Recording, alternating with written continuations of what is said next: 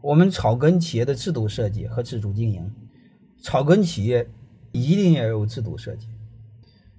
你会发现，如果我们没有制度，我们人和人之间，他首先会讲感情、讲情义、讲权利。一旦一个组织没有规则，我们内部的磨合成本将会非常高。所以呢，我们一开始都要做好制度的建设。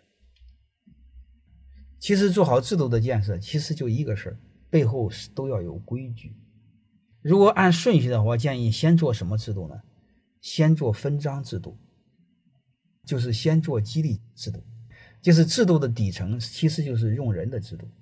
用人的制度，你先做分章的制度，再做呢用人的制度，就怎么晋升的制度，就是这两个最底层的。这两个制度怎么做呢？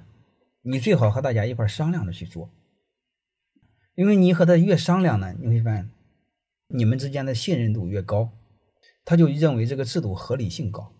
如果你自己定的话，他固执的认为这个事是你定的，他出到事他就找借口。所以我建议我们小机构也一样的事儿，小机构在一起呢，最好几个核心的人要一块商量商量制定制度，即便是你是大股东，也要商量商量。